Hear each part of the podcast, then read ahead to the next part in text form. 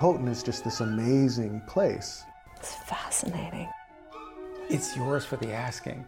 And that is incredible. Plus, it's cool. Welcome to Houghton 75. I'm James Capobianco. And I'm Hannah Farello. Houghton Library opened its doors at Harvard in 1942.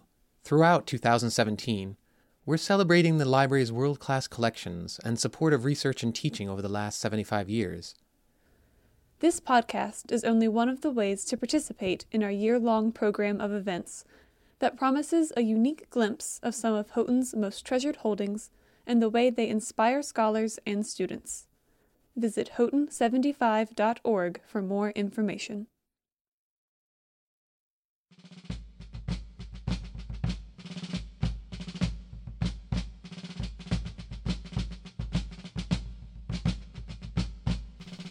The Declaration of Independence is arguably the most important document in American history, so it's natural to assume that we know everything about it, or at least the big things. For example, we obviously know who wrote it, right? If you're thinking of Thomas Jefferson, you're not alone. That's the history we've all been taught. But did you know that the Declaration was actually written by committee one of those committee members was John Adams, then a Massachusetts delegate to the Continental Congress and eventually the second President of the United States. We talked with Danielle Allen, James Bryant Conant University Professor and Director of the Edmond J. Safra Center for Ethics, about her research and teaching on Adams' contribution to this famous document. As it happens, the supporting evidence for her theory is right here at Houghton a Massachusetts state proclamation written by John Adams in January of 1776. I've worked on the Declaration for some time now, and one of the most important stories to me that's emerged from that work is the story of John Adams' role in driving the politics that led to the Declaration and in generating the arguments for a Declaration. And in fact, I've been going around the country making the argument that the only reason we think Thomas Jefferson is the author of the Declaration of Independence is because he put that on his tombstone.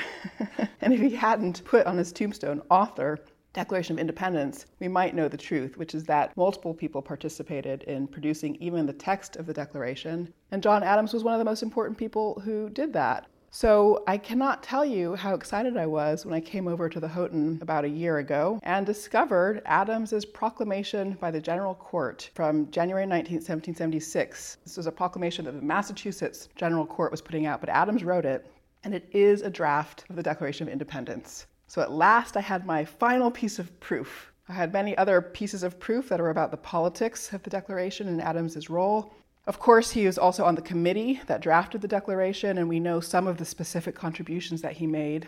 But here is a text that has, in its basic structure, exactly the same structure as the Declaration of Independence, six months before the Declaration. And not only does it have exactly the same structure, but it has the same language.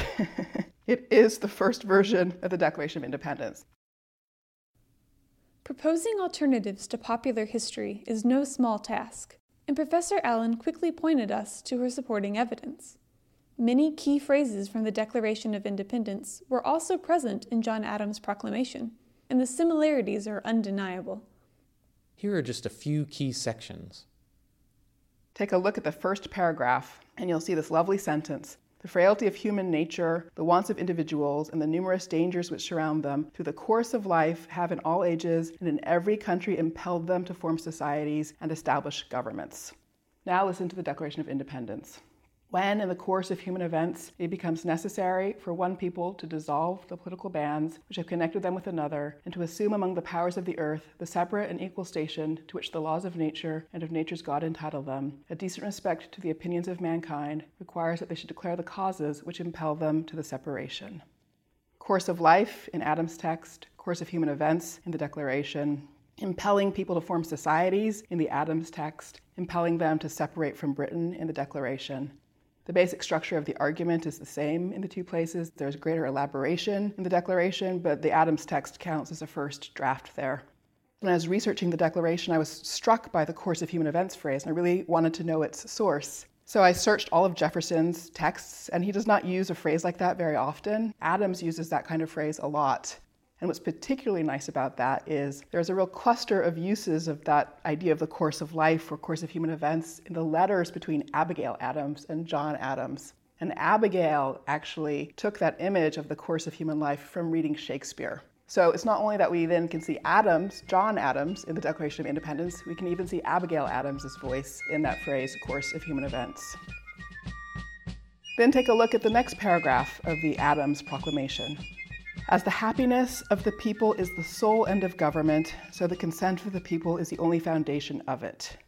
That is a synopsis of the second paragraph of the Declaration of Independence. That's the famous paragraph that makes the argument that all human beings are endowed with the rights of life, liberty, and the pursuit of happiness. It makes the case that governments are instituted among men to secure those rights, including pursuit of happiness, and it makes the case that it, everything rests on the people. Governments derive their just powers from the consent of the governed, and that it's the job of governments to affect the safety and happiness of the people.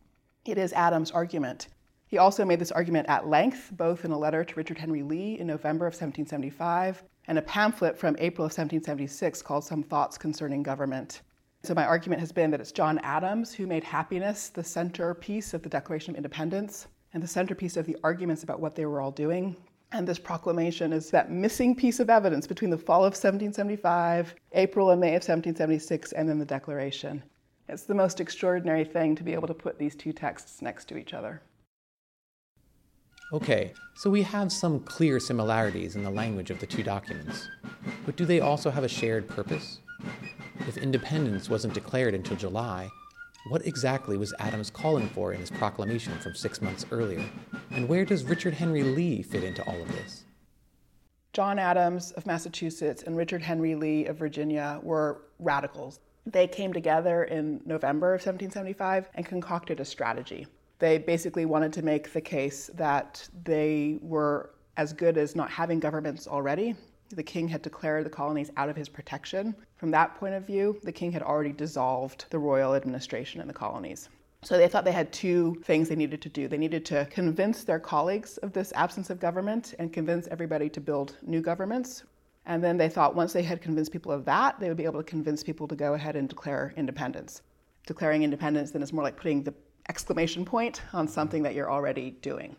And so this proclamation is a perfect example of that strategy and Massachusetts was just one state that was in this process of trying to set up its own processes of government. New Hampshire was actually the first state where these issues were provoked. They wrote a constitution in January of 1776. And actually, then in May, Adams secured passage in Continental Congress of a resolution recommending that all of the colonies go ahead and set up governments. And that was the sort of full realization of Adams and Lee's strategy. And so by the time we get to July 4th, we already have five colonies that have been writing constitutions for themselves. So, as it happens, writing constitutions, setting up new governments, preceded the decision to declare independence.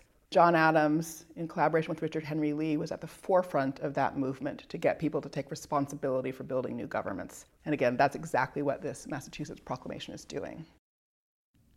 John Adams wanted the people to take responsibility for their government. But which people was he talking about exactly? Was he only referring to property owning white men? After all, those were the individuals who would ultimately be voting in the new government. You know, you see it in the Declaration of Independence when they talk about declaring facts to a candid world or explaining to people the causes that impelled them that they genuinely understood themselves to have a broad and popular audience. The text wasn't just produced for an elite, it was going to be read in the town square. Anybody was going to hear. There might be slaves there, even in Boston at the time, there could be slaves standing in that town square listening to this. So they really were oriented to a conversation that was public for all ranks and orders. And that's another interesting feature of this Adams Proclamation, too.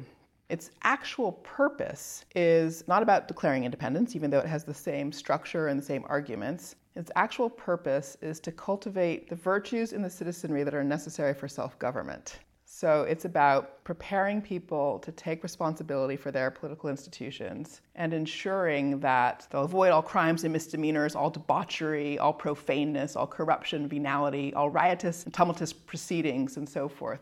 They knew they were doing something radical by setting up new institutions. They knew they were doing something radical by communicating broadly with all the members of the population. And they were concerned to ensure stability and tranquility and social peace. And so the publicity around all of these proclamations was about trying to cultivate a shared collective commitment to both the project of independence, the project of self government on the one hand, but then also sort of project of character formation necessary to support that.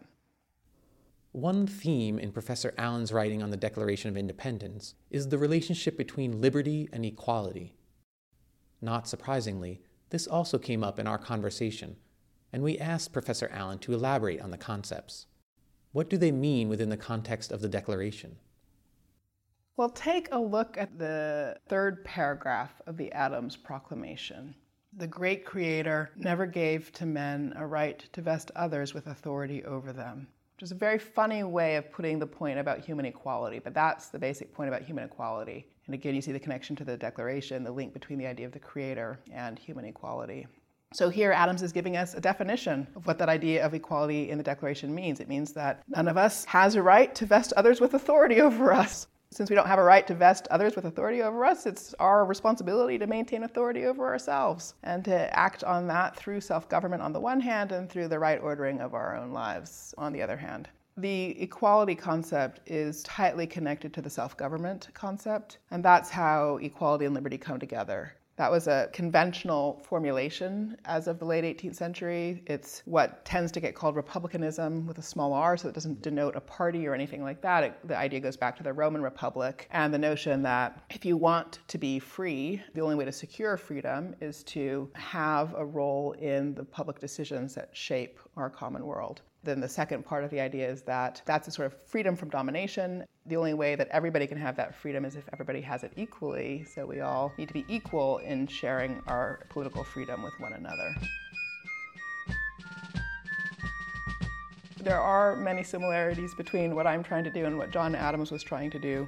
John Adams is trying to explain in this text to people what the basic concepts of self government are namely, government rests on the people, nobody can hand over their authority over their own life. That is, so we all have these basic rights of liberty and self government. There should be a bedrock, therefore, of political equality in a society. So then the question is if those are our ideals, what we're aiming toward, how do we actually achieve them or affect them? And so this long middle section of the document spends a lot of time talking very specifically about the different kinds of offices in government. And Adams, he was a lawyer after all, and he was very lawyerly in his thinking. He's really the first constitutional theorist working on behalf of the new country. And so he's trying to show people the way you translate the aspiration to liberty into a reality is through a very precise understanding of how institutions secure people's rights and an understanding of how the different branches of government have different jobs and that their separability matters to the protection of rights.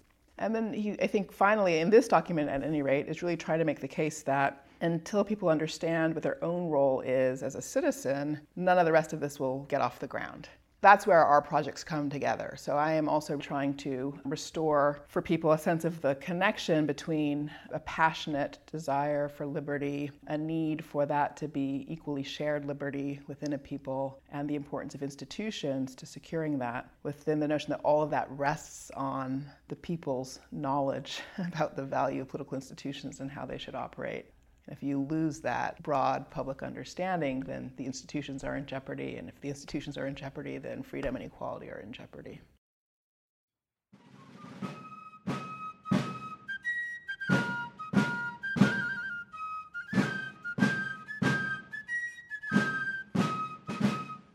We'd like to thank Professor Danielle Allen for joining us and sharing her understanding of freedom, equality, and the Declaration of Independence.